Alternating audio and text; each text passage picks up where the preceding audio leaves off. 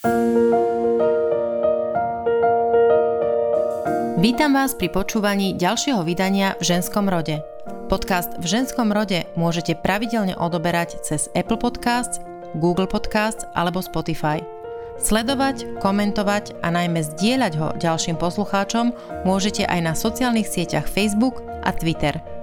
Teším sa, že ste súčasťou môjho dobrodružstva dávať šancu múdrym ženským myšlienkam, inšpiratívnym príbehom a hlbokým dušiam.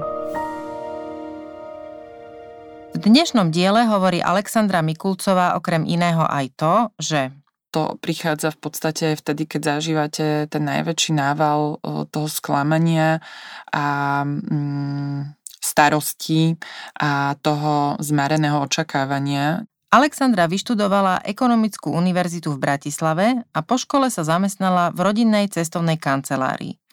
Potom sa jej narodilo prvé dieťa a všetko sa zmenilo.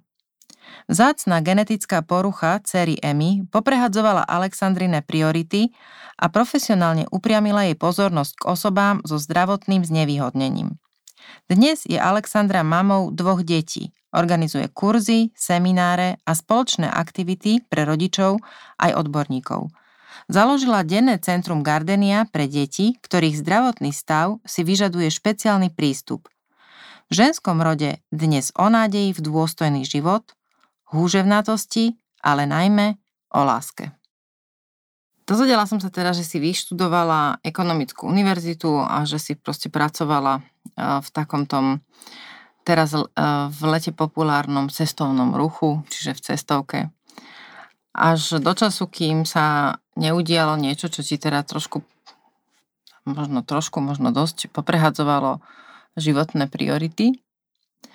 A nasmerovalo ťa niekde inde. Čo to bolo? No, takže bolo to narodenie môjho prvého dieťaťa. Ja som teda, ako si spomínala, vyštudovala ekonomickú univerzitu a plánovala som ďalej pokračovať teda v práci v biznise, v našom rodinnom biznise, v cestovnej kancelárii. A milujem cestovanie, milujem taký aktívny život, takže táto práca mi celkom aj sedela. A veľa som behala po svete a ozaj ešte aj tie školské roky som strávila viac v zahraničí možno než doma. A spoznávala svet. Dneska ďakujem Bohu, že to tak bolo, lebo už sa málo kedy tak úplne niekde dostanem pri tých povinnostiach, ktoré, ktoré teraz mám. Teda nielen pri jednom, ale aj pri druhom dieťati a teda celkovo pri živote, ktorý žijem aktuálne. A teda tá zmena nastala práve tým, že, že sa nám, nemali sme úplne nejaké plánované tehotenstvo, ale radi sme ho prijali a všetko vyzeralo úplne bezproblémovo, v podstate celých 9 mesiacov, ja som do posledného dňa chodila do práce, kým sa dalo, cítila som sa fajn a až po narodení dieťaťa sme zistili až o dva týždne vlastne po narodení, že asi nebude úplne všetko v poriadku, pretože vlastne po prvom očkovaní v tom čase povinnej tuberkulóze a príchode domov sme zaznamenali vlastne UMky, prvé také záškoby rúčkami, nôžkami, zvláštne sa pozeral, aj keď u dvojtyžňového dieťaťa to neviete ešte tak úplne odhadnúť, čo to je alebo nie je ale, ale bolo nám to už divné. A vlastne na základe toho začal taký kolotoč vyšetrení a zisťovaní, že o čo by mohlo ísť. Neskôr sme teda zistili, že ide o epileptické záchvaty a alebo teda dosť skoro sme zistili, že ide o epileptické záchvaty, lebo aj počet tých jej stavov počas dňa, aj ich frekvencia narastali a stále to malo taký identickejší prejav epileptického záchvatu. Takže nielen, že sme si to teda vygooglili, ale, ale potom v podstate už aj na základe odborných vyšetrení EEG a hospitalizácie a tak ďalej sme k tomuto záveru dospeli.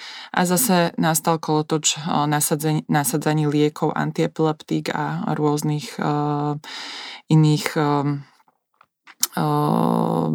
spôsobov, ako utlmiť epileptické záchvaty a popri tom sa zisťovalo, čo by mohlo ísť. Mm-hmm. Pretože Čiže čomu dieťa... ste to vlastne na začiatku pripisovali, ak sa sme spýtať? Uh, práve, že vôbec ničomu, lebo sme nemali sa o čo oprieť. Mm-hmm. Akože je možné, že sme možno tak trošku vinili očkovanie, no, čo, však, uh, čo však neskôr sme zistili, čo bolo až v 3,5 roku, lebo my sme došli k diagnóze u našej Jemky až ako keby zistili sme diagnózu čiernu na bielom až v tom 3,5 roku jej, čo sme intenzívne hľadali.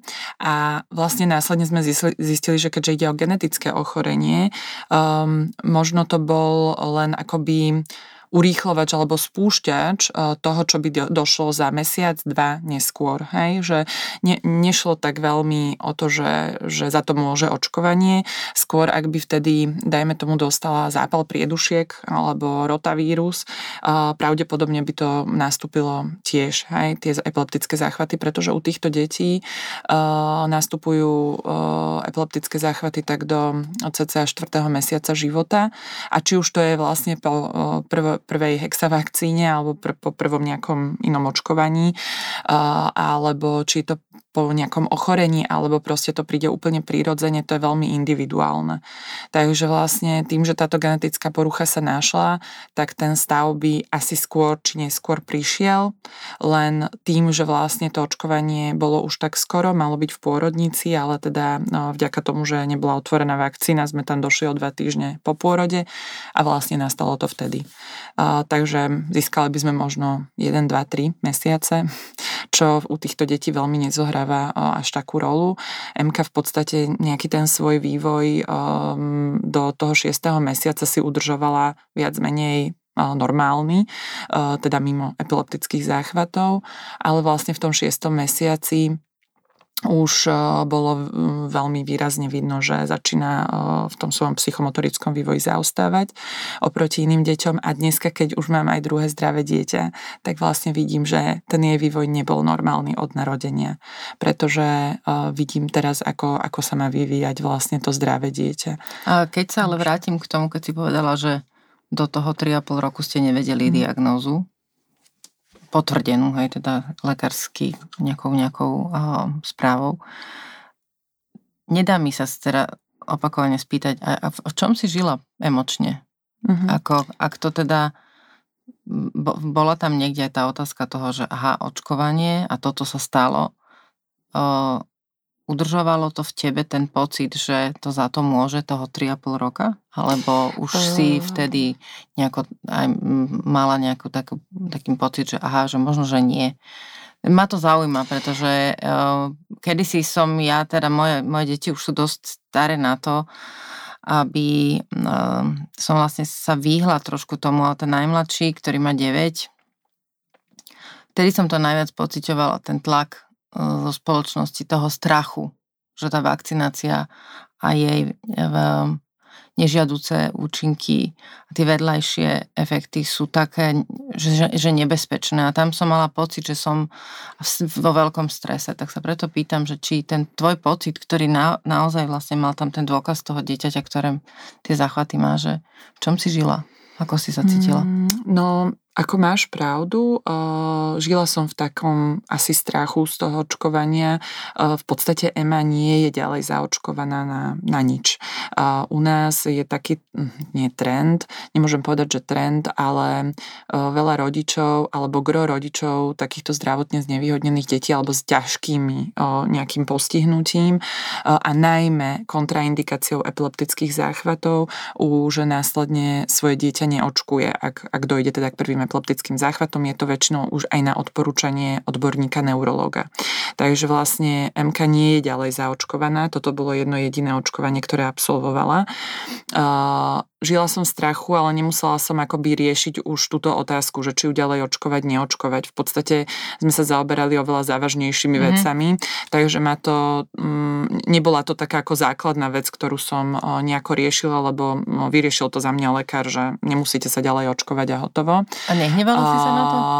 Určite som sa hnevala, ale nebol... Mm, ja som nejak od začiatku ako keby úplne mm, asi nedávala uh, gro tej viny tomu očkovaniu, že v podstate prišlo mi to také ako tak veľmi náhle všetko, že um, že mala som nejaké tušenie, že za tým asi bude niečo viac, i keď vy prebiehate takými pocitmi tie prvé dva roky, keď sa zoznamujete a vyrovnávate s tým stavom toho, že, že to dieťa nie je v poriadku a celý život v poriadku zrejme nebude, čo ten prvý rok absolútne nechcete prijať túto myšlienku. Riešite skôr to, že jej dáme epileptické záchvaty, takže ona nebude môcť chodiť na diskotéky, piť alkohol, šoferovať alebo berie antiepileptika. Veci, ktoré sú úplne banálne oproti tomu, čo vás čaká a postupne vám váha toho a tie následky um, teda toho, čo, čo príde, dochádzajú, že toto sú tie najmenšie problémy, hej, že, že v podstate to dieťa asi nikdy nebude chodiť, asi v živote nebude rozprávať, no už vôbec ne, nebude viesť nejaký samostatný život a, a v podstate bude celý čas odkazané na vás, nikdy nebude mať svoje deti a tak ďalej.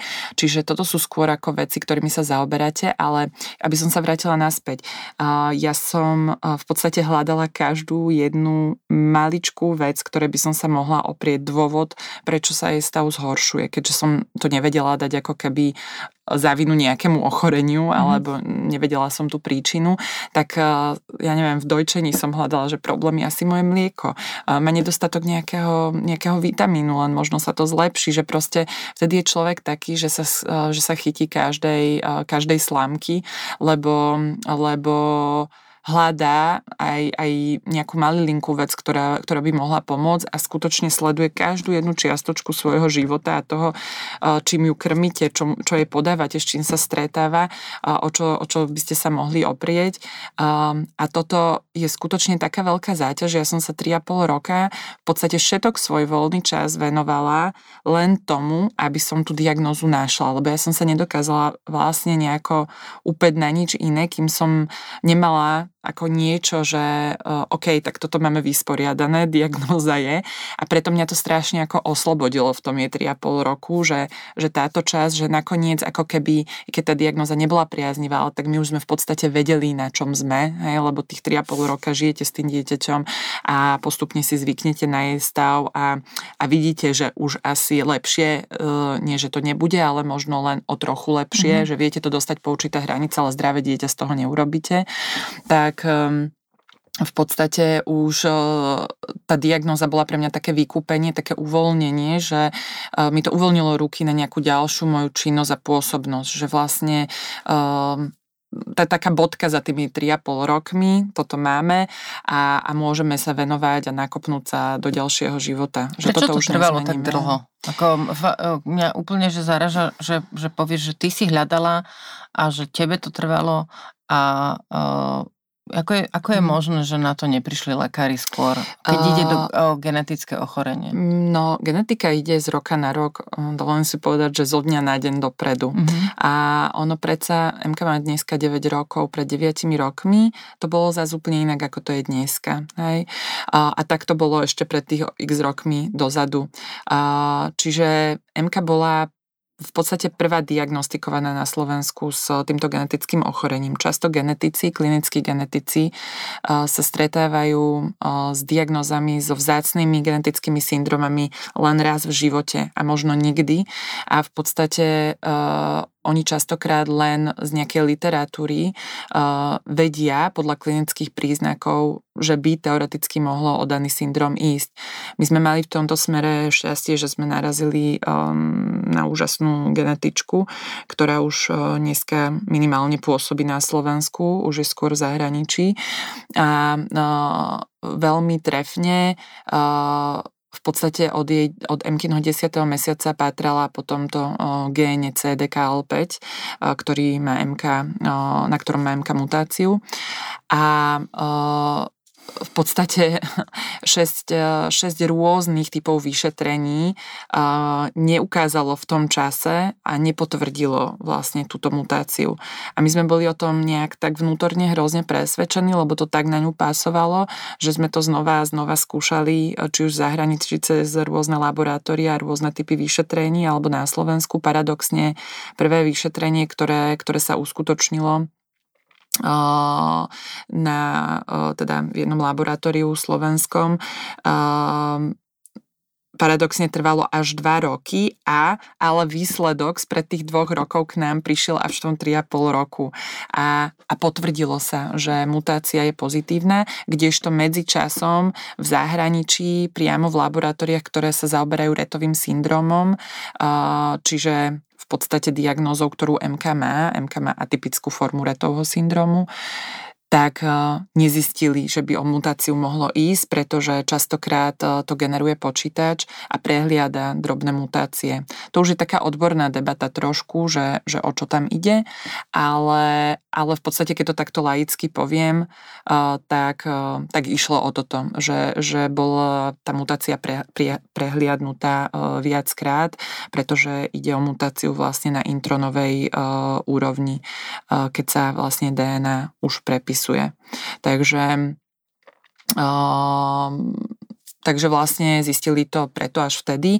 A tým, že MK bola prvá pacientka s touto diagnozou potvrdená v Slovenskej republike, tak a my sme v podstate priamo aj z Bratislavy z Kramárov, kde aj navštevujeme vlastne o, už teraz Národný ústav detských chorôb, v tom čase detskú fakultnú nemocnicu, a teda polikliniku, a, tak v podstate neurológovia nás už poznajú, alebo aj všetci ostatní odborní lekári a veľmi skoro už teraz vedia, ako keby vytipovať to dieťa, ktoré dajú cesto- testovať na, na gen CDKL5. Čiže už tie ostatné deti, tam to netrvalo tak dlho, ale 3,5 roka zďaleka nie je dlho. Ako pri neurologických ochoreniach žiaľ Um, ja neviem tú štatistiku, ale ako minimálne 50 a viac detí zostáva absolútne nediagnostikovaných a rodičia vlastne pod tlakom tej starostlivosti a toho všetkého diania, oni časom už ako keby ani neriešia to, o akú diagnozu ide, lebo majú čo dosť robiť s inými vecami a tie deti, lebo pre nich by sa situácia v podstate nezmenila, ak by nešlo niečo liečiteľné, čo väčšinou pri týchto genetických syndromov nie, syndromoch nejde o niečo liečiteľné. Takže vlastne vy máte na to silu tie prvé roky, tých tých prvých x rokov a potom už ako rodič v podstate, keď to neženú ďalej odborníci, tak um, neriešite, akú má diagnózu, lebo pre vás sa v podstate nič s tým dieťaťom nezmení. Vy si nájdete nejaký svoj spôsob života, ktorý žijete a ktorý je pre vás prežiteľný a, a fajn aj pre to dieťa a viac menej um, toto väčšinou ja mám skúsenosť, že rodičia riešia fakt do toho 6., 7., 8. roka veľmi intenzívne a potom potom, potom teda čas výnimkám, ale potom väčšinou už to nechávajú tak a, a venujú sa iným veciam. Keď si dostala teda, si dostali tie, tú, tú diagnozu, ten papier, ako hovoríš, že už v tej dobe jednoducho tvoj ži- život, ja si to tak predstavujem, že sú tam nejaké tie dve, dve paralely. Jedno je tá, tá denná rutina, ktorú musíš zvládať a druhé bolo teda nejaké to pátranie. Um, ja neviem, možno, že taká otázka tam potom vlastne vyvstala, že, že si mala stále ten, tú otázku, že prečo a, a vlastne tento diagnoza je, že lebo. Nie? Ja si to tak predstavujem, že tá, to od, vydýchnutie si e, pri tej odpovedi, že, pre, e, že, že prečo, no lebo, toto je tá diagnóza. Prišla ďalšia otázka, že prečo ja? Prečo my? Mm, tá otázka prichádza asi úplne prvé roky. Už v tom 3,5 roku nie. A to prichádza v podstate vtedy, keď zažívate ten najväčší nával e, toho sklamania a mm, starosti a toho zmareného očakávania nejakého, že mm, sa na to zdravé dieťa tiež, tešíte a že uh, s tým dieťaťom neprídu radosti, ale príde um, príde strašne veľa nepoznaných starostí. Ako prichádzajú s ním určite aj radosti, len to sú také radosti, ktoré sú takými zábleskami v tom, v tom návale tých uh, iných vecí.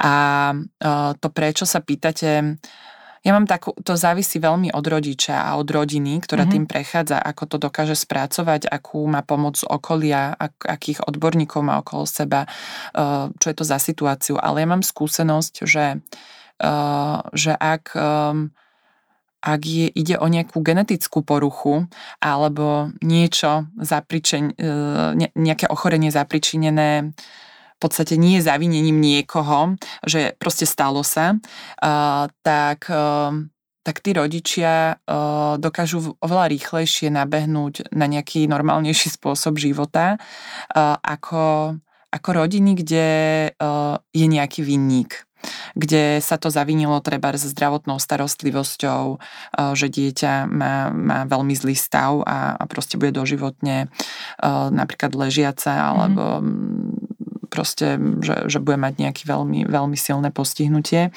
Uh, takže tieto rodiny majú oveľa ťažšiu situáciu z môjho pohľadu a uh, dostávajú sa z toho oveľa dlhšie, lebo stále máte výnika a tamto prečo je, uh, a to obviňovanie trvá oveľa dlhšie. U nás to prečo bolo um, určite to nastupuje úplne asi u každého a bolo aj u nás a hľadáte v podstate toho vinníka istým spôsobom no to určite, stále. to sa pýtam, že stále hľadám ale... ja v hlave, že či sa nenas, či nenastávala taká a možno um, aj medzi nami ako manželmi, manželmi no to, to, to bolo zaujíma. také, že o, ty môže za to, ty môže za to, ale u nás to bolo v tomto kvázi v úvodzovkách jednoduché, lebo naša mutácia je de novo, čo znamená proste náhodná, proste vzniknutá nie závinením jedného z partnerov. Práve preto uh, keď my sme sa dozvedeli diagnózu, nebolo to len o tom, že sme sa ju dozvedeli a že máme odfajknutú túto vec a vedeli sme, že teraz naša starostlivosť je postačujúca a viac nemôžeme pre to dieťa urobiť, neviem mu nasadiť nejakú inú liečbu, aby bolo viac v poriadku, ale bolo aj o tom, že sme vlastne zistili, že by sme mohli mať ďalšie dieťa, ktoré by mohlo byť zdravé, e, pretože mm, v podstate toto e, je mutácia, ktorá e, boli by sme v takej tej štatistike, ako sme boli predtým, hej, že vlastne to 1% obyvateľstva žiaľ sa mu pošťastí a, a má takéto dieťa, ale nebolo tam zavinenie. Ťažko povedať, v čom, v čom bol problém. To vám nevedia lekári povedať, či v tom čase sa udielo niečo, niečo čo jednoducho to spôsobilo. To žiaľ nie je prebadané. Čiže u nás je to uzavreté ako mutácia de novo. Väčšina párov, ktoré aj takéto dieťa majú, keďže to je mutácia vlastne na X chromozóme, tak vyšetria sa automaticky rodičia, či, či sú no, nositeľom. V podstate, ak je prenašačom, tak je to matka. Ale, ale 90 5% až 99% tých rodičov má mutáciu de novo. Takže, takže nie je tam nositeľ. Takže nie je tam nositeľ mm-hmm. väčšinou a tým pádom môžete mať v podstate ostatné deti zdravé. A, a to bol ta, taký pre nás celkom dôležitý fakt, i keď tiež sme sa neodhodlali hneď a keď sme sa aj odhodlali, tak sa nám to na prvýkrát teda nepodarilo. Mali jedno dieťa sme potom v podstate potratili, ale tak vo veľmi skorom štádiu tehotenstva. A neviem, asi toto, takáto situácia vás naučí byť taký realistický, ako nemá, ne, nestávať si vzdušné zámky, ale v podstate myslím si, že aj toto som ja v tom čase zobrala tak celkom triezvo, že potrebovala som si ako oddychnúť, nenabehla som hneď do ďalšieho tehotenstva, ale, ale vlastne neodradilo nás to tak úplne, hej, že od, od toho mať, mať to dieťa. Ako vyzeral tvoj deň, tie prvé roky? No, um, vyzeral o tom, že sme, v podstate ja som nebola vzdelaná v danej oblasti. A žiaľ u nás uh, z nemocnice odchádzate možno s nejakou diagnózou, možno s nejakou čiastkou diagnózou, s nejakou, dajme tomu liečbou, č- s ktorou neviete, či niečo vlastne vôbec zaberie, ale neodchádzate absolútne so žiadnymi informáciami, ako sa starať o dané dieťa.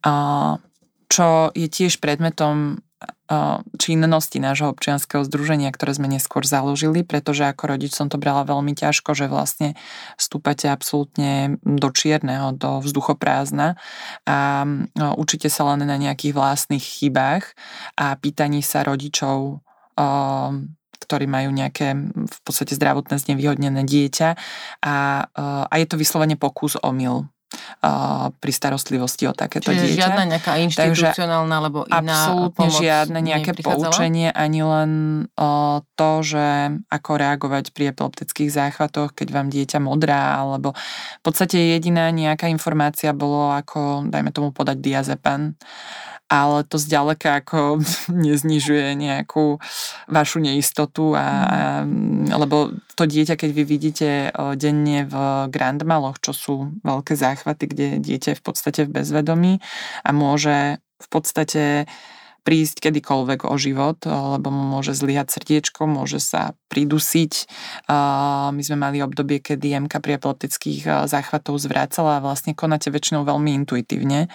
A potom vlastne ja som si tak ako z vlastnej iniciatívy robila prvú pomoc, kurz a, aj vlastne pre iných rodičov epileptických detí a, a robí to veľa rodičov, lebo, lebo ak nie sú nejakým zdravotnícky vzdelaní, tak nemajú šajnu, čo robiť. Hej. Takže môj deň uh, vyzeral zo začiatku, uh, keďže do jedného roka MK mala toľko epileptických záchvatov, že v podstate o nejakých veľmi veľkých terapiách sa nedalo rozprávať, pretože ona nebola ani veľmi súca na to, aby, aby sme chodili na x terapii denne a ani nemala na to ešte vek. Takže v podstate e, cvičiť sme cvičili samozrejme, e, snažili sme sa s ňou od druhého mesiaca stále niečo robiť, aby sme rozvíjali e, aj motorickú, aj, aj tú psychickú stránku mentálnu, ale, ale samozrejme obmedzovali nás epileptické záchvaty, takže veľ, veľa času sme v tom, teda v tom období strávili tak v nemocnici, kde to bolo teda dosť ťažké s tým denným fungovaním, lebo MK tam nevedela ani len spať a tým pádom, keď nemá komfort dieťa nemá komfort ani rodič. A potom doma to bolo skôr o tom, že, že ten rodič tápal, že čo vlastne, akože jak ju stimulovať, čo s ňou robiť, aby ste jej dali všetko. Takže to bolo o takom mojom nejakom hone za informáciami a tým, že som všeličím možným brnkala dieťaťu pred nosom, aby, aby som ho len nejakým spôsobom stimulovala a nič nezanedbala. No a to ma viedlo vlastne k tomu, že som pocitila takú potrebu samovzdelávania v tejto oblasti, aby som vedela, že, že prečo vlastne tie veci robím, aj keď moje dieťa absolútne nereaguje na tie podnety, že prečo ich mám robiť a ako ich mám robiť robiť, aby predsa bolo stimulované, napriek tomu, že väčšinu dňa je treba e, unavená a po epileptických záchvatoch. A vlastne ja som si sama začala tým pádom um, riešiť a absolvovať kurzy, väčšinou v Českej republike alebo niekde inde v zahraničí. Na Slovensku ich v tom čase bolo málo, v podstate žiadne. A bolo tu zo pár odborníkov, ktorí, ktorí mi dali nejaké, nejaké si know-how, možno logopéd, fyzioterapeut, ku ktorým sme v tom čase chodili. Čiže vždy, vždy si si niečo našla Ale... na internete a potom si fyzicky tam proste išla? Aj na ten kurz? Buď na internete, alebo som sa od niekoho dopočula, uh-huh. že tento odborník je fajn, tento kurz je fajn a tak postupne som si to absolvovala a sa mi to tak ako spájalo uh-huh. v hlave a postupne ma tá starostlivosť o to dieťa začala aj viac baviť, lebo som vedela, prečo to robím a že e, aj keď na to aktuálne MK nereaguje tak, jak by som si ja predstavila, tak nejako na to reaguje a stimulovať ju to stimuluje. Hej? Čiže, Čiže nejaké tie malé e, výsledky tej činnosti si videla, hej? Uh, určite áno, len treba sa aj to naučiť ako keby vedieť odpozorovať, uh-huh. lebo uh, ako laik by som si ich asi úplne nevšimla, ale napríklad absolvovaním kurzu bazálnej stimulácie, čo odporúčam aj rodičom ako úplne prvý kurz, uh,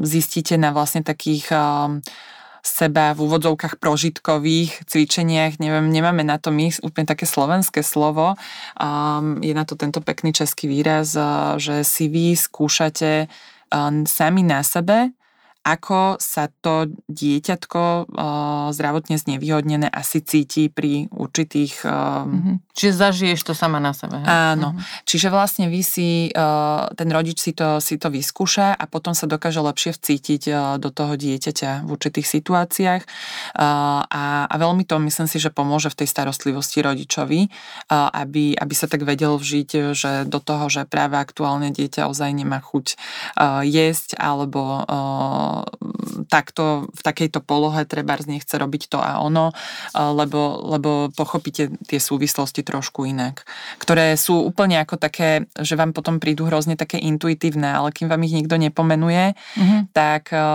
tak nevidí, nedávate tomu význam. No to je asi ako s tou diagnozou, hej, no. že kým to nevidíš, tak ako no. to tápanie asi nie je úplne jednoduché. Ja teraz celý čas rozmýšľam nad tým, že v podstate to súvisí aj s tým, čo si povedala na začiatku, že ako tá genetika ide dopredu. V podstate všetko ide dopredu. Ten celý život, technológie a všetky tie možnosti, ktoré máme, lebo neviem si predstaviť, um, ako s takýmito deťmi, ktoré sa bez pochyby rodili, rodia, budú rodiť, um, ako sa vlastne s nimi na, na, učia uh, zaobchádzať a starať sa o ne ľudia, ktorí nemajú uh, prostriedky učiť sa, chodiť na kurzy, vzdelávať sa, hľadať.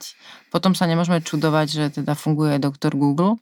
Jedna vec. A druhá vec, že vlastne keď ani to človek nemá, nemá tam nejakú um, komunitu okolo seba, tak tá mama, alebo ten otec, alebo teda mm, tá, tá, tá rodina Zostáva izolovaná, tak je totálne, presne, že vlastne mm-hmm. nemá, nemá šancu sa zapojiť. Toto je vlastne dôvod toho, prečo sme vlastne to občianske združenie CDK Alpec Slovakia potom, ako sme sa dozvedeli diagnozu, aj založili, pretože uh, presne som sa zamýšľala nad tým, že nie každý má možno také možnosti, schopnosti a tak ďalej, um, ako máme možno ja.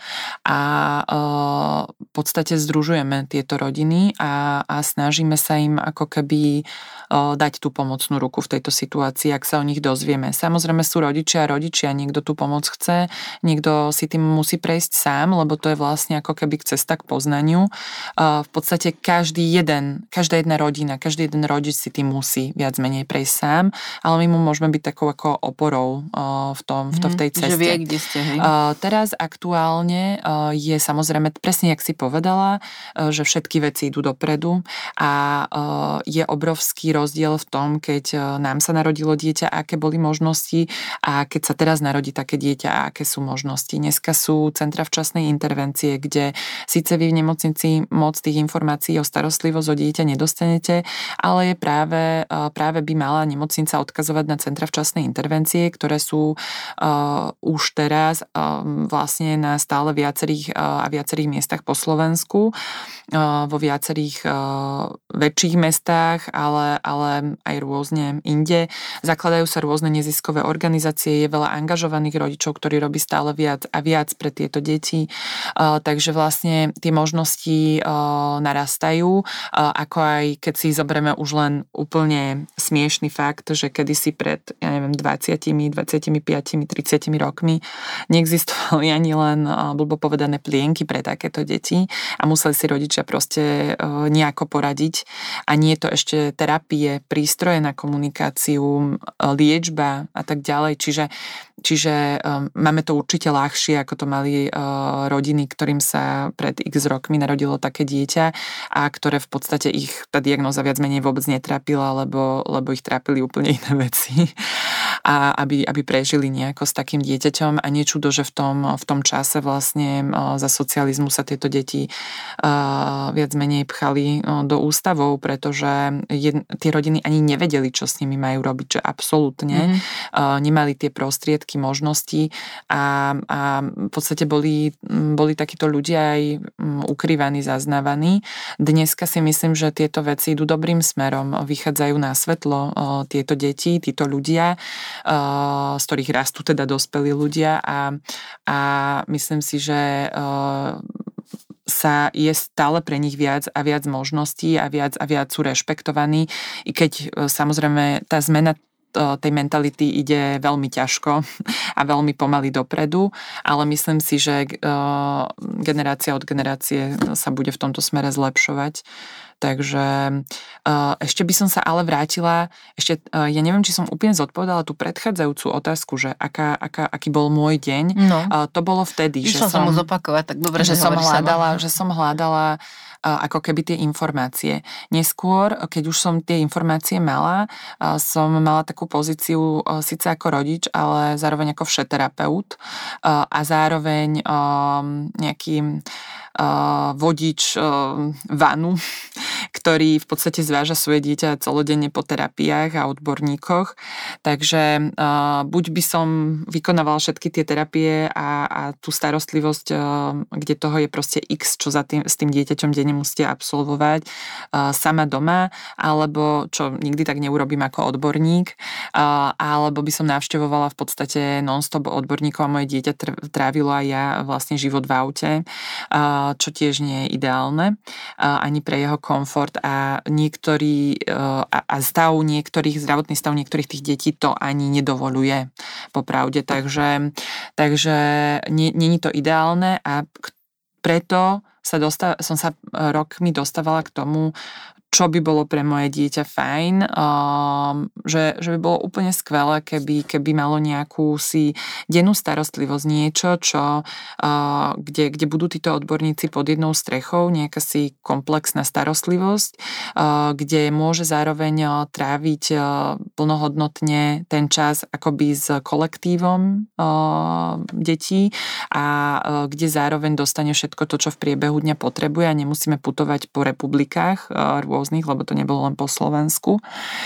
A, eh, a to ma vlastne viedlo eh, postupne teda cez založenie občianského združenia až k tomu, že, že sme pod rúškom združenia založili vlastne minulý rok aj denné centrum, pretože títo rodičia sa stávajú tak trochu otrokmi tých svojich detí, nedostanú sa väčšinou naspäť do pracovného života a do normálneho života vôbec, ako si ty dobre poznamenala, proste aj tie rodiny, ktoré vedia, čo robiť s daným dieťaťom, mm-hmm. zostávajú, chcú či nechcú izolované, lebo v podstate stále nemáte na to vytvorenú tú infraštruktúru, tak aby ste sa absolútne vedeli zaradiť do, do života uh, v tak ako vlastne rodičia zdravých detí. Hej, A pre lepšiu predstavivosť mi opíš, ako vyzerá tvoja dcera dnes. Má 9 rokov. Uh-huh. Má 9 rokov. A, a teda ako vyzerá dieťa v 9 rokoch s týmto syndromom? Uh-huh. Men, teda ako, neviem, radšej to zopakujem. Názov mm. vlastne tohto ochorenia je mutácia CDKL5 génu. Atypická forma retovho syndromu je taký známejší názov, lebo retov syndrom, klasický retov syndrom spôsobuje uh, mutácia iného génu zase, ale má podobné klinické príznaky. A vlastne tieto deti majú od narodenia, ako sme sa rozprávali, kvantum epileptických záchvatov denných, x veľkých záchvatov, keď sa dostávajú do bezvedomia, čo sú grand mali, alebo, a taktiež veľa malých záchvatov, čo sú také len akoby zahladenia, zášklby a tak ďalej. Moja Ema konkrétne je, by som povedala, taký svojou funkčnosťou možno taký um, stred uh, alebo v, v takej spôsobilosti je možno t- taký stred uh, tých detí, ako, ako som ja zažila CDKL 5 detí. Nepatrí do tej úplne najhoršej kategórie ani do tej najlepšej, uh, ale vlastne stav väčšinou tých detí závisí aj od množstva uh, epileptických záchvatov a ako sa ich uh, podarilo kompenzovať, lebo to veľmi ovplyvňuje ďalej vlastne spôsobilosť tej nervovej sústavy a mozgu ako Aká takého. je mobilita? A jej mobilita je taká, že vlastne od dvoch rokov si vie samostatne sadnúť mm-hmm. na posteli alebo na zemi a v tom sede sa postupne teda aj udržala sama. Nevie sa však dať samostatne už do žiadnej inej polohy ďalej zo sedu. Nemá absolútne motiváciu sa niekde pohnúť vpred. Tým, že je to dieťa vydreté cvičením, tak v podstate s pomocou teda človeka, ktorý sa o ňu stará. Mňa rodiča sa vie postaviť, vie vlastne asistovanie prejsť v rámci interiéru na krátke vzdialenosti po svojich nôžkach. Keď ju nemá držíš, však, keď ju držím, nemá absolútne mhm. stabilitu, ani vlastne nemá takéto rozlíšenie toho, že, že čo je bezpečné, čo je nebezpečné. V podstate ako náhle by ste ju pustili, ako mentálne je to ako v čom, ona sa hýbe tak okolo jedného roka veku dieťaťa. To znamená, že niečo robí ako ročné dieťa, niečo zase robí ako poloročné dieťa a niečo zase robí ako 1,5 ročné dieťa. Závisí od toho, aké, aké hľadisko si vezmeme. Napríklad, keď by som povedala krmenie, tak tým, že to je taký hlavný motivátor, veľmi rada papa, tak asistovanie ju kremím, to znamená, že veľmi má takú ako ambíciu dostať si tú lyžičku do pusy aj sama, ale v podstate tým, že nemá tú koordináciu, nemá ten úchop samostatný taký dobrý, potrebuje k tomu pomoc. Mhm. Samostatne by to nezvládla. Takže vlastne ono pravdepodobne úplne sa neosamostatní v tom nikdy, ale už aj, aj tento stav je pre nás výborný. Je inkontinentná, čiže napriek tomu, že nacvičujeme hygienu na toalete od nejakých 4-5 rokov, tak v podstate Napriek tomu je plienkovaná a pravdepodobne celý život eh, plienkovaná bude. Ehm, tam skôr ide o taký aj jej komfort, eh, aby, aby eh, sa plus minus naučila nejakému režimu, že po každom jedle je tá toaleta a tak ďalej. Mm-hmm. Je to nácvik x samoobslužných činností, ktoré nikdy ona nebude robiť úplne samostatne, ale minimálne vám ako rodičovi alebo teda ehm, človeku, ktorý sa staráte o takéto dieťa, vám to veľmi pomôže a v konečnom dôsledku je to neustále dostali ako keby nácvik a stimulácia aj jej nervového systému veľmi prírodzenou formou. Takže vlastne je to dieťa, ktoré je absolútne odkázané na vašu starostlivosť. Je to jak bábetko. Non-stop bábetko máte na starosti, Koľko... akurát to bábetko vám rastie. Jasné. Koľko má kil? Uh, aktuálne má 22 kg. 22 kg. Vieš, prečo sa to pýtam? No to znie možno tak, e, ako v, v, v tom éteri to bude znieť zvláštne, ale dívam sa na teba, ako sú, tu sedíš oproti mne a e, teda už od začiatku, ako nahrávame, sa ti pozerám na ramena. A, a teda obdivujem, a, že takéto ruky by pravdepodobne mnohé ženy tužili mať ale predpokladám, že to, ako si k ním prišla, tak e, proste tie vytrenované krásne svaly, to nie sú hodiny v posilňovni. Nie, ale ináč pýta sa ma to skoro každý.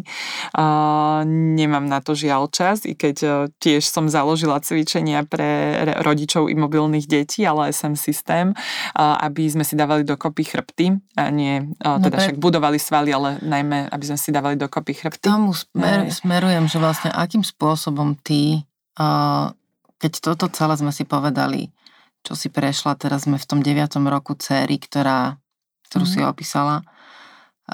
Kde a ako ty vykonávaš svoju vlastnú psychohygienu a mm. starostlivosť vlastne aj o samú seba z toho fyzického hľadiska, lebo predpokladám, že neviem teda, kedy vstáva, mala a teraz máš druhé, druhé dieťa a, takže ten, ten životný rytmus zaspávania večer, koľko spíš, koľko hodín? E?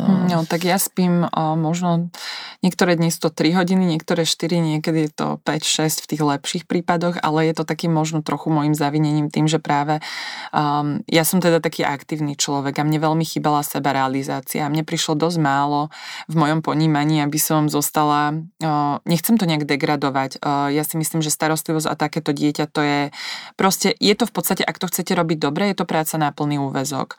Uh, ale nehovorím, že to je ten správ, uh, že to je proste správne, hej, lebo vy potrebujete uh, aj trochu si oddychnúť. Tak je každá matka na materskej, potrebuje načerpať tie sily inde a vrátiť sa spokojná, šťastná, oddychnúť tak svojim deťom, aby mohla byť dobrou matkou. A vy toto máte dieťa na celý život. Čiže je super nájsť si nejakú cestu oddychu. No, ja som možno išla takým, neviem, či úplne správnym spôsobom. Ja som hľadala skôr tú cestu nie oddychu, ale sebarealizácie. Práce a našla som ju asi v tom, v tom čo robíme cez, cez naše občianske združenie a vlastne prácu pre ďalšie rodiny, čo však není stále ako keby taký oddych od danej témy a od toho života, ktorý žijete. Žiaľ, akože um, ešte keď som mala jedno dieťa, tak uh, som si tam vedela nájsť tie unikové cestičky oddychu a práve možno to bolo aj toto cvičenie uh, pre rodičov mobilných detí. Ja som si že som si utrhla vlastne hodinu, že som predsa išla, lebo uh, mohla som to dieťa nechať manželovi na tú hodinu.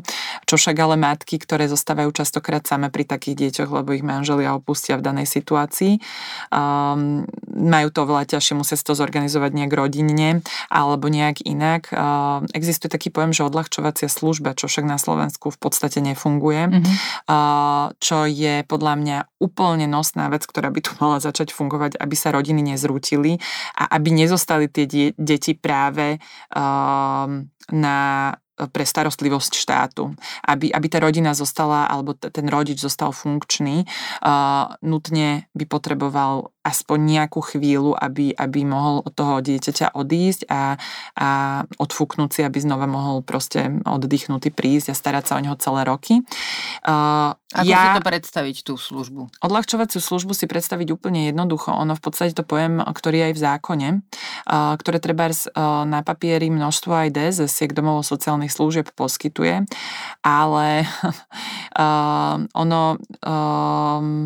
Aktuálne to funguje alebo nefunguje tak, že, že by ste si od mestskej časti vyžiadali odľahčovaciu službu a oni vám musia zabezpečiť človeka, ktorý, ktorý to vykoná, ktorý ako keby uh, strávi nejaký čas s vašim dieťaťom, ale väčšinou ide o Väčšinou vám nevedia toho z človeka poskytnúť, pretože e, sú to ľudia, ktorí absolútne nemajú e, informácie, kompetencie, vzdelanie k danej mhm. činnosti. Mm-hmm. Čiže to je taká opatrovateľ, je to len, opatrovateľ je to papieri, hej? Presne tak. Mm-hmm. Tak ako bola treba aj tá včasná intervencia, kým sa za to nepolož, e, nezastali rodičia a začali si žiadať to, aby, aby bol plnený zákon. To, čo je na papieri, bolo aj v realite. Že to je taká ďalšia vec, na ktorú, na ktorú by sa malo tlačiť, aby reálne fungovala aby tí rodičia vlastne neskončili buď to v bláznici, alebo, alebo e, sami v podstate e, v nejakej zdravotnej starostlivosti, alebo tie deti vlastne neskončili v starostlivosti štátu niekde celoročne uložené v domovoch sociálnych služieb. Takže to je, to je taká akože vec na zamyslenie ozaj ako keby na také mm, komplexné riešenie. Čiže mal by to byť nejaký človek, ktorý ako, ako, ako opatrovateľ príde, dajme tomu, raz za týždeň do tvojej rodiny? Raz za týždeň je aj veľa, to je v podstate vec, kde sa bavíme možno o, o desiatich dňoch za rok, dajme tomu.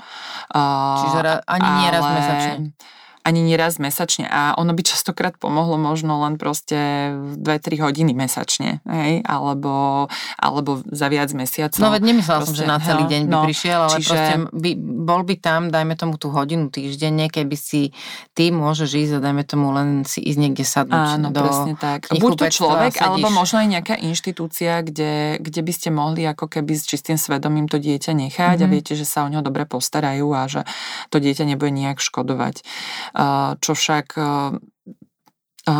tým že, tým, že v danej sfére sa človek začína orientovať viac, tak jeho nároky tiež na tú starostlivosť rastú a tým pádom um, ja som mala hodne veľký problém akoby v našich podmienkach niekde to dieťa zveriť, ale na nejakú dennú starostlivosť. Mm-hmm. A to ma zase viedlo vlastne k založeniu toho denného centra. Uh, čiže všetkými cestičkami som sa tam znova a znova dostala, ale keď sme, by sme sa vrátili ešte úplne prvopočiatočne k tejto tvojej poslednej otázke, tak, uh, tak uh, oddychovať oddychovať momentálne neoddychujem, aj to, je to tiež moja ako keby oddychujem možno len tou sebarealizáciou a tým, že sú nejaké výsledky tej práce za mnou a, a spokojnosťou a ľahšou cestou možno iných rodín, ale ja osobne by som, ja tú cestu akurát ako ja viem spôsob, ale neviem, e, ne, nenachádzam zatiaľ časový fond na ten oddych, lebo, lebo žiaľ e, tých aktivít, keď sa do niečoho um, zahlbíte, to vieš určite aj sama, tak ja to hovorím tak, že dobré veci fungujú vždy. A ono sa to začne tak nejako samolepiť na vás a keď chcete tie veci posunúť dopredu, tak je veľmi ťažké povedať tomu stop. Hej? A, no a také je to aj v mojom prípade, hej, že, že mne sa ťažko hovorí stop, lebo tie veci mi prichádzajú absolútne samé, že, že má, má, o málo čo sa snažím, len to, že, že prežívam a snažím sa plniť to, čo mi je dané a, a vlastne tam je potom hrozne ťažké niekedy si utrhnúť ten voľný čas. Takže ono už by možno, a teraz aktuálne je to teda aj príchodom toho druhého dieťaťa, že, že je to teda mm, ťažšie naraz ich nechať niekomu, lebo teda druhá cerka má 10 mesiacov aktuálne a zrovna v deň, ako sa narodila, respektíve pár týždňov predtým sme začali prevádzkovať denné centrum. Čiže v podstate to boli také moje dve deti, ktoré mi pribudli denné centrum a naša Agatka. Takže je to celkom také ako náročné, že ja pracujem iba v noci v podstate cez deň sa vyskytujem síce v centre s druhým dieťaťom, ale je to skôr o tom ako keby dennom fungovaní, že sa porozprávate s rodičmi, s personálom, urobíte zo pár objednávok a väčšinou sa starám teda buď o jedno alebo druhé dieťa, svoje aj tak v tom centre. Mm-hmm. Takže skôr sadám si k práci, keď uložím deti a začína ako by moja ďalšia šichta, utrhnutie si ako pre tú prácu času. Takže, takže bude to taká moja úloha do budúcich dní nájsť si čas aj na seba, lebo aktuálne myslela som si už vtedy, že, že ho nemám, keď som mala to jedno dieťa, ale teraz vidím, že som ho mala celkom dosť v tom čase. Ale myslím si, že priamo úmerne každému narastajú asi aj sily tým, jak, jak, jak sú mu pridávané veci, takže... Hej, ono sa to asi násobí trochu. No, násobí, ja sa spýtam, uh, ide mi teda, idú mi dve, dve také roviny uh, teraz v hlave, ale spýtam sa najprv, najprv na Agatu. Keď e, si teda zistila, že si tehotná, ako si to prežívala? Nebala si sa, že sa niečo také zopakuje? Vždy sa bojíte, ale ja som išla do toho tehotenstva asi až vtedy, keď som, keď tento pocit e, toho, že sa bojím, vo mne zoslabol. Mm. Že ja som dosť tak ako, my máme rozdiel 8-ročný medzi deťmi, v podstate Emka mala 8 rokov, ako bolo to po 5 rokoch, keď sme sa odhodlali prvýkrát a potom to bolo po 8 rokoch, mm. vlastne čakali sme ďalšie 2,5 roka. Uh, a uh, Čiže ono je to tak, že keď už som bola v absolútne v danej problematike doma a vedela som, že proste takáto vec sa môže stať fakt hoci komu a som len um, je to v podstate len o tom, že, že buď to príde, alebo to nepríde. A ne, nepripustila som si to asi už až tak, ako nezamýšľala, snažila mm. som sa nad tým v podstate nezamýšľať a ísť do toho tak, že, že stane sa, hádam tak, ako sa má stať. A len niekto vyššie vie, že či to ešte zvládnem alebo nezvládnem. A popravde ono veľmi aj ťažko sa ako keby nejaká ďalšia diagnostika v tom skorom včasnom čase tehotenstva robí, lebo sú tam potom rizika s tým spojené a zároveň vy vlastne nejaký vyhodnotený výsledok viete aj tak možno už v 4. 5. mesiaci tehotenstva, kedy v podstate už máte hotové dieťa a už tak ako veľmi ťažko asi by som s tým chcela niečo v tom čase robiť, tak išla som do toho tak po hlave a ono to asi vo väčšine prípadov u týchto rodičov rodičov tak je, že, že musíte vy tak ako mentálne sa už inak nastaviť a možno tak dôverovať tej situácii um, a možno aj to, že som tak išla do toho s tým svedomím, že urobila som maximum um, toho, čo som mohla, nič som nezanedbala a hádam, už mám nárok na to zdravé dieťa. takže, takže, e, ale áno, je veľa rodičov, ktorí možno do, tohto, e, do toho tak aj idú a, a napriek tomu to druhé dieťa je chore a možno nemá danú diagnózu, ale má inú diagnózu. Takže ono, jasné, že s tým niekde v kutiku duše stále vás to máta a stále s tým žijete. A ešte e, pekne mi táto tvoja otázka zapadá do tej predchádzajúcej možno, lebo si sa pýtala, koľko má MK kýl, tak moja obrovská výstraha bolo to, ako prežijem tehotenstvo s 22-kilovým dieťaťom, keď ho mám celý deň sama na starosti. No, uh, v podstate to dieťa sa rodí tam, kde sa má rodiť asi a prežije tam, kde má prežiť. A s tým som asi tiež od začiatku šla do toho tehotenstva, že to prvé tehotenstvo som už brala tiež tak, to nevydarené, že v podstate budem zemkou aj cvičiť, aj robiť všetko tak, jak som robila dovtedy a proste to dieťa tam zostane, keď to tam má zostať. Mm-hmm. Um, no a v tom druhom tehotenstve som si možno viac už vedela zaopatriť to, že by ho niekto treba odcvičil, že by som nemusela sa až tak námáhať, ale nevyhýbala som sa tomu, že som ju zdvíhala. Tomu sa proste nevyhnete, že som ju denne umývala až do 9. mesiaca tehotenstva. A to telo nejakým spôsobom, keďže to má od začiatku túto veľkú záťaž, tak aj svalovo si na to privykne mm-hmm. a, a ono fakt ako keď som sa takto informovala u tých mamín predtým, tak každá jedna mi to takto povedala. A nebolo to pre mňa dostačujúci argument, ale asi proste som, až keď som na to dozrela a prijala tento fakt, tak som do toho tak aj išla. Lebo, lebo ako nevymyslíte tú situáciu, ako môžete si zabezpečiť všetko, ale nikdy si všetko nezabezpečíte. To by muselo byť fakt ako od rána do večera 24 hodín niekto stále s vami. Ak máte asistenta, o to lepšie, perfektné. Ale veľa rodín, uh, no, nehovorím o tom, že, že uh, že v tomto štáte ho ťažko vôbec ako keby e, dostanete v zmysle od štátu, že by ste daňo dostali finančne nejaké prostriedky. Veľa rodín si ho vlastne nejakým spôsobom z vlastného platí, čo je veľmi ťažké, preto lebo e, stále zostáva jeden nepracujúci človek e, v rodine a, a ešte máte utiahnuť aj ďalšieho, ktorého zaplatíte Takže, takže to býva niekedy veľmi ťažké, ale väčšina rodín nemá tento komfort, takže to musí tá matka proste zvládnuť aj s týmto faktom, že proste bude mať 22-kilové dieťa tehotná a, a bude to musieť zvládnuť tú starostlivosť. Keď e, sa vrátim k tomu dennému centru, ktoré e, si spomínala niekoľkokrát, predpokladám, že je v Bratislave. Koľko takých centier pre takéto deti na Slovensku existuje? Vieš? Ťažko mi tak nejak úplne hovoriť Alebo zhruba čísla, také, čo vieš. No. Ale o, viem, že je množstvo rodičov, ktoré sa snažia podobné centra zakladať, lebo to vyplýva z ich o, denného života a potreby. Hm, a, a vidia v tom, nemajú na výber vlastne ísť inou cestou a ten, kto má trochu fifika a vlastne k tomu prostriedky a nejakým spôsobom má na to nadanie, tak ide do toho, lebo vlastne si chce nejakým spôsobom poriešiť ten svoj život a chce dopriať e, pre to dieťa čo najlepšiu starostlivosť. Takže minimálne už len také, čo mi napadá, e, čo založili rodičia po Slovensku, čo sme aj v kontakte, lebo sa plus minus e, tí angažovaní rodičia tak ako celkom poznáme z terapii, ktoré absolvujeme a tak ďalej, kde sa stretávame tak e, je minimálne 7-8 takých centier rôzne e, a celkom je to ako keby aj tak v tých okresných mestách vykryté. E, takže, takže oni, oni rastú tie možnosti, lenže Ďalšou vecou je to, že ako si to dovolí ten obyčajný človek, lebo všetko to je väčšinou um, platené, teda sú to väčšinou súkromné zariadenia, ak tak možno čiastočne uh, sú to domovy sociálnych služieb, len na to tiež už potrebuje to dané centrum splňať množstvo kritérií a keď uh, rodič potrebuje rýchlo konať a nepodriadovať sa vo svojom fungovaní toho centra um, nejakým vyšším orgánom a, a čakať e, nekonečný čas na to, aby, aby e, vás v podstate právoplatne nejako uznali ako domov sociálnych Jasne. služeb a tak ďalej, tak e, to riešite stále po nejakej súkromnej línii.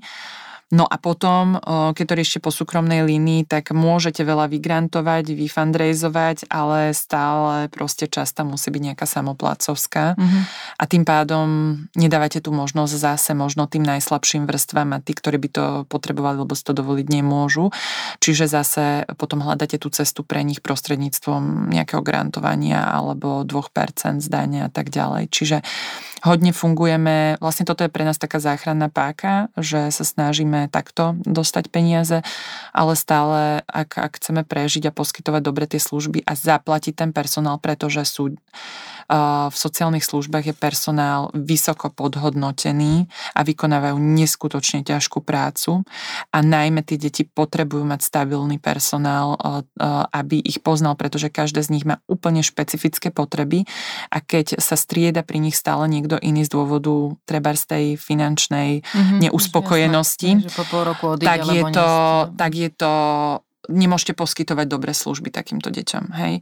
To znamená, že, uh, že ako chcete zaplatiť, tak aby nebol ťažko pod uh, trhom a pod tým, čo, čo sú nároky uh, trhu, treba sú na u nás v Bratislavskom kraji, tak fakt máte čo robiť, aby, aby zase to bolo uplatiteľné pre tých rodičov. Takže ono sa to častokrát zdá, že, že jej dá koľko, koľko toto denné centrum pýta za tú terapiu, ale zase je za tým aj to, že my musíme aj ten personál fakt uh, školiť x krát za rok, pretože stále prichádzajú nové možnosti, nové cesty vzdelávania, zistujú sa nové informácie.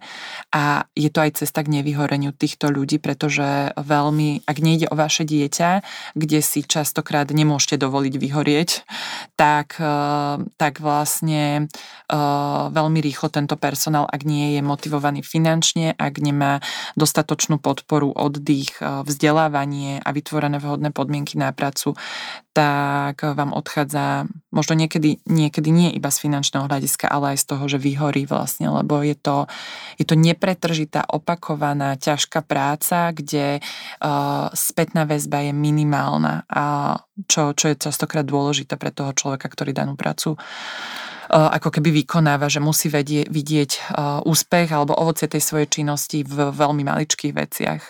No, v podstate hovoríš o tom, čo robia denne všetky mamy. Presne tak. Alebo rodičia, teda jo, aby sme nezaznávali otcov, ale teda tí rodičia, ktorí sa starajú, ale väčšinou sú to teda matky. Áno. Ktoré robia toto a takúto prácu ťažkú, namáhavú. Zadarmo. Prácu zadarmo. Pre svoje dieťa. Presne to, že v podstate jediný benefit v úvodzovkách je to, že uh, je to ich dieťa že tam je taká nejaká väzba aj neopísateľná, ale inak tá cesta k vyhoreniu je iba, teda k nevyhoreniu je, že, že si to nemôže tá matka dovoliť. Častokrát áno. Hej, ale reálne takisto nemá to zaplatené, spätná väzba býva rovnako minima, mizivá, minimálna. A ten, ten efekt je v podstate len to, že vie, že sa stará o svoje dieťa, že nemá na výber. Presne tak. A jedine, že by ho m, proste odložila, ako si spomenula, teda, že buď ho odloží na, do starostlivosti štátu a bude znášať tú svoju, teda dôsledky toho na, se, na svoje psychike celý život. A... Ale častokrát pre zachovanie a neseba zničenie sú tí rodičia nútení to tak urobiť, mm. lebo častokrát teda pochádzajú zo zlých nejakých sociálnych pomerov alebo a nevedia fakt sa postarať o to dieťa. Čiže často, ako ono netreba odsudzovať, ako keby, toto je asi to, čo ma tiež MK naučila, že snažiť sa pochopiť uh, akékoľvek konanie takýchto rodičov. Mm. Či už vlastne, že urobia niečo skrátovo, či už, že jednoducho fakt uh, to dieťa dajú do nejakej ústavnej, alebo teda uh, starostlivosti celoročnej domovo, nejakého domovu sociálnych služieb, uh, alebo že sa ho úplne zbavia, alebo sa nedokážu o neho postarať. Akokoľvek proste ten dôvod nemožno odsudzovať, pretože je to veľmi na dlhé tráte a na silný žalúdok a, a siahanie na dno svojich síl častokrát. Takže, mm, takže ja som sa tak naučila prijať nepresviečať nikoho, i keď ja si možno niekedy myslím, že by to mal urobiť inak, ale my nevidíme častokrát to, čo je, to, čo je pod tým vrcholom toho hľadovca pod, pod tou hladinou toto množstvo nabalených problémov a, a vecí, ktoré, ktoré ten človek skrýva alebo tá rodina skrýva. Takže nikdy neodsudzovať akékoľvek konanie, ale určite si myslím, že keby akákoľvek rodina alebo rodič mal na to prostriedky, tak by si to svoje dieťa chcel nechať ak by, ak by vedel, čo s ním a mal tú možnosť sa o neho dobre postarať tak, ehm, tak väčšina z tých rodičov by nevolilo túto cestu. Mm, že zbaviť sa dieťaťa, ktoré žije. A to je aj potom otázka taká presne, aby, aby uh, sme menili tento štát a starostlivosť o zdravotne znevýhodnených, lebo to je tá prvá pomoc, ktorá môže držať v podstate všetkých takýchto ľudí, ktorí sa ocitnú v danej situácii. Takže, takže vďaka všetkým tým, čo sa snažia skutočne o nejakú komplexnú zmenu. Ja zároveň teda som patrila medzi sedem teda šesť eh, mamín, ktoré, ktoré založili aj tzv. občianske združenie Platforma rodín detí so zdravotným znevýhodnením, ktoré práve má toto za úlohu meniť, eh, meniť eh, veci na komplexnej úrovni, na tej, na tej štátnej úrovni a snažiť sa o to, aby, aby práve štát bol tou pomocnou rukou a nemuseli to súkromne riešiť rodičia, rodičia svojou cestou. A darí sa vám to? Určite áno, akože tie zase ovocie tejto práce prichádza veľmi pomaly, lebo je to zmena častokrát eh, mentality ľudí, ktorí vládnu, ktorí eh, sú práve na tých ministerstvách a tých eh, v podstate úradoch. Ale myslím si, že urobilo sa už za tie 3-4 roky. A veľa práce a myslím si, že to speje tiež dobrým smerom. Nie sú, to, nie sú to veci, ktoré sa menia proste zo dňa na deň, sú to veci, ktoré sa menia z roka na rok ale, ale ide to dopredu. Takže, uh, takže určite uh, už len zvýšenie opatrovateľského príspevku, ako keby také, uh, tam je taká degradácia podľa mňa práve toho, čo ten rodič robí, lebo, lebo štát neposkytne tú správnu starostlivosť o to dieťa, ale zároveň vlastne, ak zostávate a ste nútení zostať s tým dieťaťom doma, tak vlastne e, ste e, boli ohodnotení pod e, vlastne životným minimum, hej? Že, že v podstate uh, nárok na uh, neskôr dôchodok ako uh, budete žobrať ako dôchodca, mm-hmm. blbo povedané, lebo tam je veľa proste veci, ktoré, ktoré trošku tak ako nie sú doriešené v prípade rodiča, ktorý sa celý život stará o svoje dieťa. Takže, takže toto sú všetko... Pritom nemá na výber, hej? Že to nemá nie, na výber, hej, to, to nie je jeho voľba. Že, presne, že to nie je, že zostala nie som doma, lebo voľba. sa mi nechce chodiť do práce. A popravde, ono je to tak, že, že ja v podstate celý čas ako keby um, si nenarokujem absolútne na žiaden honorár a hoď proste pracujem celé noci, hej, lebo v podstate pre mňa je dôležité zaplatiť tých okolo, ktorí sa starajú o tie deti, uh, ale ja jak si ako není navyše, aby som zaplatila seba. Takže v podstate my stále fungujeme nejakým spôsobom len z manželovho platu a z toho, že uh, čo uh, možno časť nákladov na, na našu EMU nám uh, uhradia práve 2% zdanie, čo je teda jediná úžasná vec, ktorá v tomto štáte je a na ktorú nám tiež chcú siahnuť. Ale tiež to nie je proste komplexné riešenie. Hej? Čiže je to len taká pomocná vec, ktorou si rodičia pomáhajú, lebo nemajú inú možnosť a vypisovať granty, ale zase uh, si zoberte, že ako k tomu ten rodič dojde, ktorý nemá žiadne znalosti s nejakým fundraisingom, aby uh, celé večery len vypisoval granty a žobronil druhých o peniaze, hoď možno to bol človek, ktorý proste nebol zvyknutý na to, že musí prosiť druhých, lebo si to odpracoval. A ďalšia vec, že aj um, ro, rodiny a rodičia um, z dobre postavených možno um, pomerov, alebo takí, ktorí si zarobili a vedeli dosť zarobiť mm-hmm. aj tomuto štátu, tak uh, náš štát ich trestce za to, že, že vlastne odvádzajú uh, vyššie dane a uh, majú vyšší plat, pretože práve takí rodičia alebo rodiny nemajú nárok v podstate na žiadne sociálne dávky v takejto situácii, pretože presahujú určitý uh, ro, rodinný zárobok mm-hmm. a, a v podstate tým pádom ich ako keby štát treste, že ty, ty máš dosť peňazí, tak ty si to zaplat zo svojho. Uh, hoc vlastne práve z jeho daní celé roky na takýchto ľudí treba uh, išla, išlo gro, gro financií. Hej? Takže ono je to také trošku ako nedomyslené v tomto smere, že, že uh, ako keby keď sa ocitne uh, takýto, čo sa môžeme každý z nás ocitnúť v tejto situácii, pretože môže sa nám stať akákoľvek autonehoda alebo proste čokoľvek uh, nepredvídateľné a môžeme takto zostať a nebudeme schopní pracovať a zarobiť si tie peniaze. A a vtedy vlastne pocitíme to, že, že sme odkazaní na ten štát nedobrovoľne, ale vlastne ne, nepríde tá pomoc. No zoslabnúť sa to ako si nevypláca. No. Takže je to proste tá... Um, tak rozmýšľam celý čas vlastne, že počas rozhovorov v tomto podcaste um, sa sama učím uh, takej nejakej citlivosti v oblastiach, ktoré, v ktorých, na, ktorých som pred, na ktoré som predtým nemyslela moc, alebo teda ne, neboli prioritne v stredobode môjho záujmu. A, ale teda nie je to prvýkrát, čo počúvam rozprávať ženu, ktorá v podstate dokazuje tým, čo žije alebo čomu sa venuje, ako veľmi uh, oslabené sú teda niektoré skupiny ľudí v tomto štáte. Že to zdravotné znevýhodnenie detí alebo teda starí ľudia, že naozaj tá, tá ja neviem, niektoré etnické komunity, že to žiť na periférii je nesmierne ťažké. A ako obdivujem každú a každého, ktorý, ktorý sa s tým vysporiadáva s, proste s nejakou dôstojnosťou, lebo a zda to je to, čo ako mama tiež pociťujem, že vlastne ide mi o, o to, aby moje deti žili dôstojný život.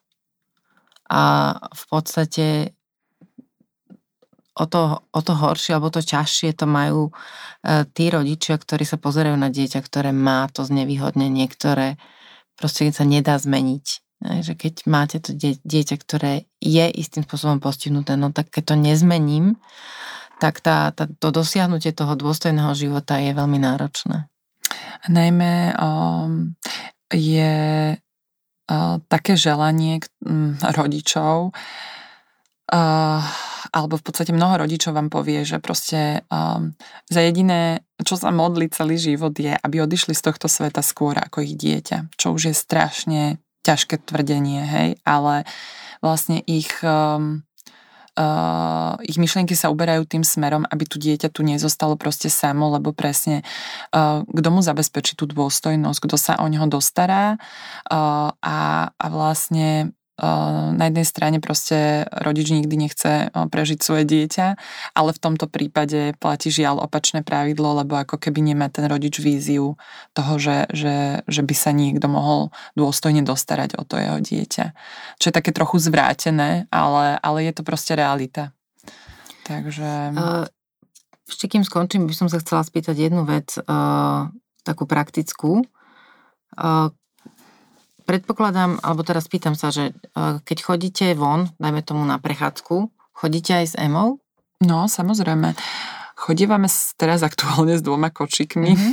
Le, mm. No a to, tam speje moja otázka, že o, predstav si, že sa stretneme na ulici a ako ja budem s mojimi deťmi, ako mám ako mama reagovať a, alebo ako mám učiť svoje deti tomu kontaktu s dieťaťom, ktoré má takéto zdravotné mm-hmm. znevýhodnenie. Mm, predpokladám, že asi teda si to, toho už bola svetkom, že deti teda sú, uh, zdravé deti teda myslím, že teda ukazujú, hej, a povedia, že úplne náhlas a bez toho, aby uh, to skrývali, že mami pozri, aha, že a to prečo je taký alebo taká uh, a po, pozri, aké to je divné, prečo kričí, prečo sa trhá a tak ďalej. Čiže mhm. akým spôsobom zareagovať v tej mhm. situácii? Čo mám urobiť ako mama? No to asi nie je nejaká paušálna odpoveď, ale Uh, ono závisí aj od toho, ako, ako je už nastavený rodič toho zdravotne znevýho, alebo teda ten opatrujúci, mm-hmm. uh, ktorý, ktorý s tým dieťaťom ide. A možno bolo obdobie, kedy uh, som absolútne ani ja nevedela, ako rodič zareagovať na takúto otázku a vlastne dostalo ma do takého pomikova, uh, doslova do pomikova tá úprimnosť uh, detí, ktorá je na jednej strane, je to, je to úplne krásne, že, že sa tak proste bez akýchkoľvek okolkov dokážu uh, opýtať, lebo ich to proste len zaujme. Uh, horšie potom, ako väčšinou zareagujú ich rodičia, rodičia. Preto sa to pýtam, čo mám je robiť to, ja? Je to väčšinou, ako moja skúsenosť je skôr žiaľ v tomto negatívna, že, že rodičia zareagujú, že nepozeraj sa tým smerom, alebo uh, to nerieš, nerieš, neukazuj, uh, to není normálne, alebo že um, pomaly, že máte pocit, že máte, že, že má nákazlivú chorobu to vaše dieťa, aby sa náhodou to zdravé nenakazilo. Ale môj taký recept, akože na to, keď je už rodič s danou situáciou taký, taký uzrozumený, ako myslím rodič teraz toho chorého mhm. dieťaťa, mm-hmm. tak asi najlepšia cesta je to, že, že povedať možno tomu, tomu dieťatku, uvidíte možno aj na správaní toho opatrujúceho človeka, ktorý s tým kočikom alebo vozičkom ide, že e, či sa od vás skôr odvráti, alebo či má chuť nadviazať kontakt s vami a mm-hmm. rozprávať sa s vami. Ak, ak tam tá chuť je a vidíte, že, že, je, že je v pohode, tak e, možno aj povedať tomu dieťatku, že dobre, tak skúsime sa spýtať tety alebo uja, že, že vlastne, že prečo sedí na tom vozičku to dieťa, že možno ako tou, tou jeho rečou, že možno nehľadať ako keby ospravedlnenie za to, ale priamo sa vlastne takú osvetu, že ne, nech povie teda ten rodič, ak, ak myslíte, že, uh, že, že, by to, uh, že by vedel nejaké stanovisko k tomu zaujať. Ak vidíte, že vyslovene sa ako keby, že ten rodič od, odvracia práce, uh, škaredí, že, mm-hmm. že čo to od toho dieťaťa počul a vidíte, že asi rozhovor s ním veľmi nebude, možno len uh, tak normálne vysvetliť, že to dieťatko je choré uh, a nevie chodiť samo, tak ako ty, mm-hmm. uh, preto, preto sedí na vozičku, nevie rozprávať, preto musí mať niekoho, kto, kto ho ťaha a proste nejakým úplne takým ako jednoduchým detským spôsobom, aby, aby Môžem toto použiť pochopilo. to, čo si povedala ty teraz, že to dieťatko je chore? Môžem to označiť ako chorobu? Uh, alebo mo, akože ja napríklad s tým osobne problém nemám. Uh-huh. Uh, ono je to koľko ľudí, toľko chutí. A uh, ja, ako keď to vysvetľujete dieťaťu, musíte použiť jeho reč. Hej? Ťažko mu uh, poviete, áno, že ja len... a môžete povedať, že, že sa tak narodilo a nemá, nemá okay. tie možnosti, ktoré, ktoré máš ty, uh-huh. uh, že máš zdravé nôžky, ručky a že si to vieš urobiť sám. Čiže uh, ono ťažko mi to takto nejako globalizovať, ale uh, ako ja napríklad nemám s tým nejaký problém. Uh, dneska sa zaužíva, keď si si všimla, ja používam stále pojem zdravotne znevýhodnený a nepostihnuté deti alebo pozor. neviem aké.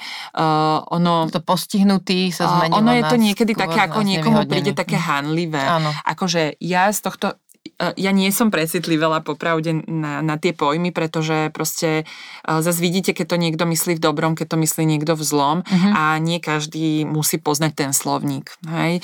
Čiže uh, ide len potom o, o takú tú diplomáciu, hej? Že, že čo používate, ale v prípade detí podľa mňa musíte používať pojmy, ktoré to ťažko poviete, že je dieťatko zdravotne znevýhodnené, alebo dieťa tomu rozumieť nebude, hej? Ak, je, ak je malé. Ano. Takže vlastne musíte použiť jeho slovník a ako stále budem hovoriť, že je to v obidvoch stranách. Není to len v tom, ako vy to vysvetlíte svojmu dieťaťu, ale je to aj v tom, ako to príjme ten, ktorý sa uh, o, toho, o, to, o to zdravotne znevýhodnené stará, alebo ktorý mu asistuje, uh, lebo a to závisí aj od nejakej jeho vysporiadanosti. Pravdepodobne, ak to bude nejaký asistent alebo profesionál, tak s týmto vôbec nebude mať problém, lebo je mm-hmm. zvyknutý, je to jeho práca viac menej.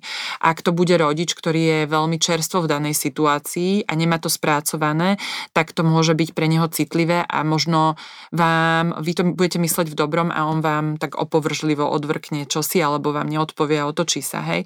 Ale to treba asi tak brať, že, že vy ste urobili maximum a tá druhá strana to ešte nemá tak úplne spracované. Ako môže sa vám akákoľvek situácia stať. Ja z môjho pohľadu dnešného by som určite uvítala to, že sa mi prihovoria a po, kľudne sa to dieťa, že to, že to kľudne nechá aj na mňa, ako preniesie tú zodpovednosť ten rodič, mm-hmm. že, že vlastne sa ma popýta to dieťa a ja mu, ja mu vysvetlím Svojim a predstavím normálne proste to dieťatko, toto je MK, toto je Joško, Ferko, čiže um, Hovorím, je to o obidvoch ľuďoch, není to len vždy o tom, ako, ako to urobí rodič toho zdravého, intaktného dieťaťa. Pre mňa totiž to je dôležité uh, vedieť, ako to robiť čo najlepšie. Rozumiem ti, že na to nie je nejaký návod a každý sme individuálny, ale pýtam sa preto, lebo nech, nechcela som nevyužiť tú príležitosť, že si tu, uh, lebo by som sa chcela naučiť ako, ja sa to snažím robiť nejakým svojim spôsobom, ale vždy ma zaujímalo vlastne, že ako to mm. asi berie tá druhá strana.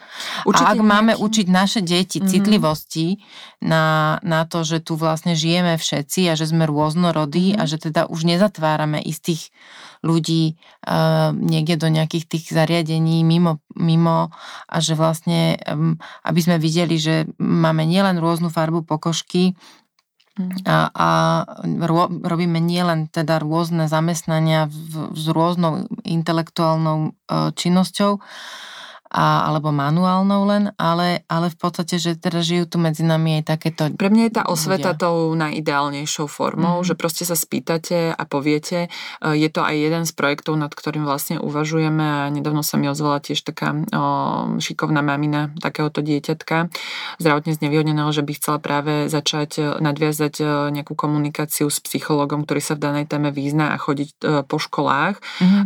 zdravých deciek a normálne v podstate tak, jak máte sexuálnu výchovu alebo akékoľvek iné výchovy, robiť takú osvetu o tom, že sú aj takéto deti, do, doviezť ich tam, vysvetliť, nech kladú otázky, nech sa vysvetľuje, pýtajú sa, lebo len tak podľa mňa ako keby to tabu sa dá prelomiť tým, že proste o tom budú tie decka vedieť viac a že sa nebudú proste bať spýtať, lebo lebo, lebo sa boja, že ten, eh, ten eh, človek, čo je s takým dieťaťom zle zareaguje. Mm-hmm. Takže pre mňa je toto akože cesta, ale hovorím, nemusí to byť cesta pre každého rodiča. Závisí od jeho psychického rozpoloženia, lebo častokrát sú vo veľmi takom zlom psychickom stave.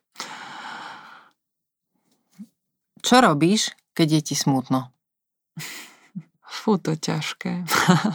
a snažím sa tak ako rozmýšľať nad pozitívnymi vecami a že, že zajtra bude určite lepšie. a, a hľadať v tom vždy niečo také ako uh, pekné v tom, v tom, čo žijem. Ale takú nejakú konkrétnu činnosť ani nemám. Mm-hmm. Skôr tak, ako snažím sa naladiť inak. uh, kedy si najviac šťastná? Keď sú moje deti šťastné a keď je doma pohoda.